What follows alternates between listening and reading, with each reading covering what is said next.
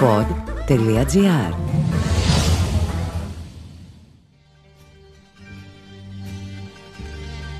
Τα ψεύτικα τα λόγια τα μεγάλα μου τα πες με το πρώτο σου το γάλα.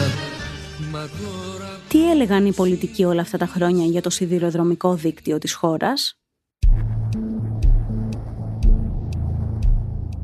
Ο ΟΣΕ εξυγχρονίζεται μαζί με την υποδομή η οποία βελτιώνεται σε όλη τη χώρα. Ήδη έχουμε 400 χιλιόμετρα νέων γραμμών και μπορούμε να διανύουμε τις αποστάσεις σε πολύ πιο σύντομους χρόνους.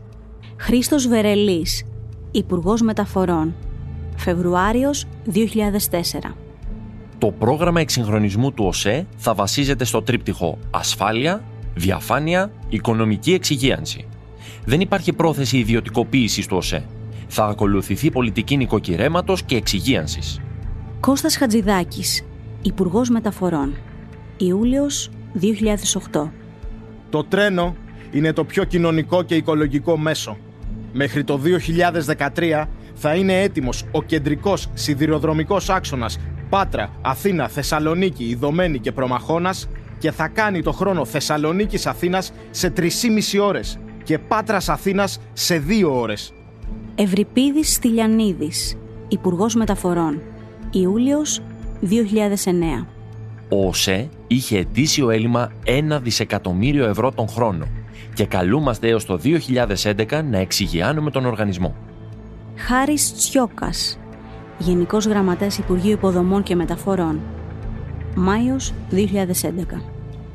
Το έργο για ένα ηλεκτροκίνητο σιδηροδρομικό δίκτυο Πάτρας Κορίνθου είναι αξίας ενός δισεκατομμυρίου ευρώ και θα ενώσει την Αθήνα και το λιμάνι του Πειραιά με την Πάτρα και την Πελοπόννησο. Μιχάλης Χρυσοχοίδης, Υπουργός Μεταφορών, Ιούνιος 2014. Έχουν δοθεί εντολές και στον ΟΣΕ και στην Εργοσέ για την ανάταξη των συστημάτων που έχουν λαιλατηθεί όλα τα προηγούμενα χρόνια προκειμένου να έχουμε ένα ενιαίο σύστημα αυτοματισμού που θα διασφαλίζει τις υδροδρομικές μεταφορές. Χρήστος Σπίρτζης, Υπουργός Μεταφορών, Μάιος 2017. Στο σιδηρόδρομο θέλουμε να έχουμε τις συνήθειες που έχουν στις κεντρικές ευρωπαϊκές χώρες. Δηλαδή, να περνάμε από τη μία χώρα στην άλλη χωρίς να καταλαβαίνει ο πολίτης ότι υπάρχουν σύνορα. Είναι καιρός και στη χώρα μας να αισθανθούν οι πολίτες την ασφάλεια που αισθάνονται οι πολίτες της κεντρικής Ευρώπης.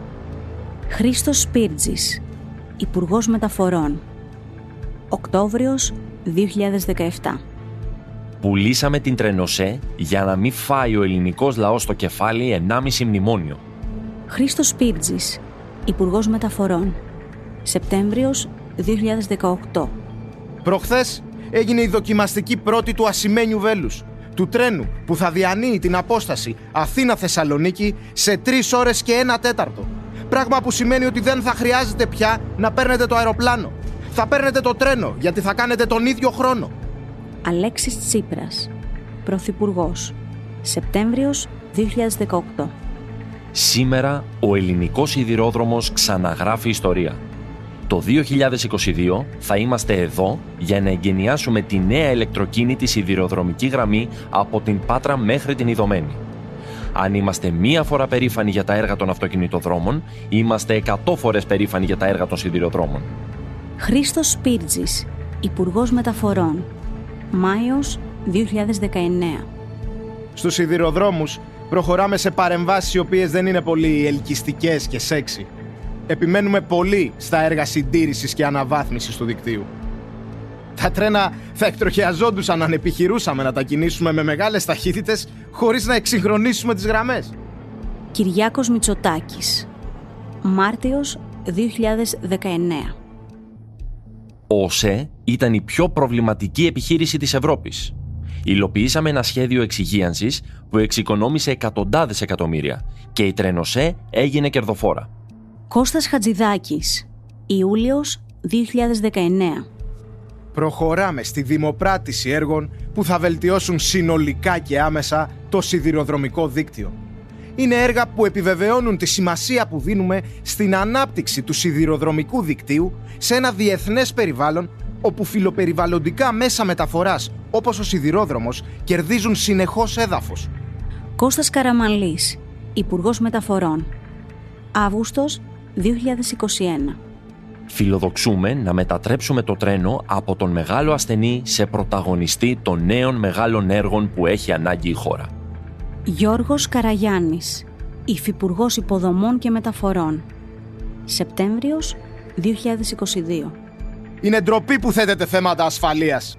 Μια υπεύθυνη πολιτεία δεν μπορεί να παίζει με την ασφάλεια των επιβατών στα τρένα. Κώστας Καραμαλής, Υπουργός Μεταφορών. Φεβρουάριος 2023.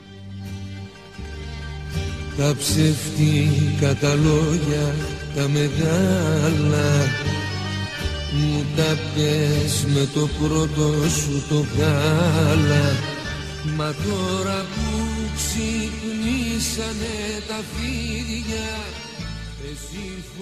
Οι δηλώσεις των πολιτικών παρουσιάστηκαν στο αφιέρωμα των πρωταγωνιστών για την τραγωδία των Δεμπών.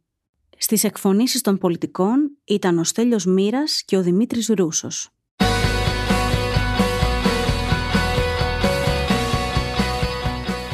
Ήταν το podcast «Τι φάση» Δημοσιογραφική επιμέλεια Γιώργος Παπαϊωάννου, Γιώργος Ξεπαπαδάκος. Στους ήχους ο Νίκος Λουκόπουλος.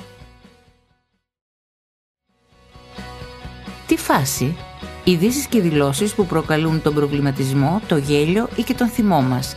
Μια προσωπική ματιά στην επικαιρότητα με την υπογραφή των ανθρώπων του pod.gr.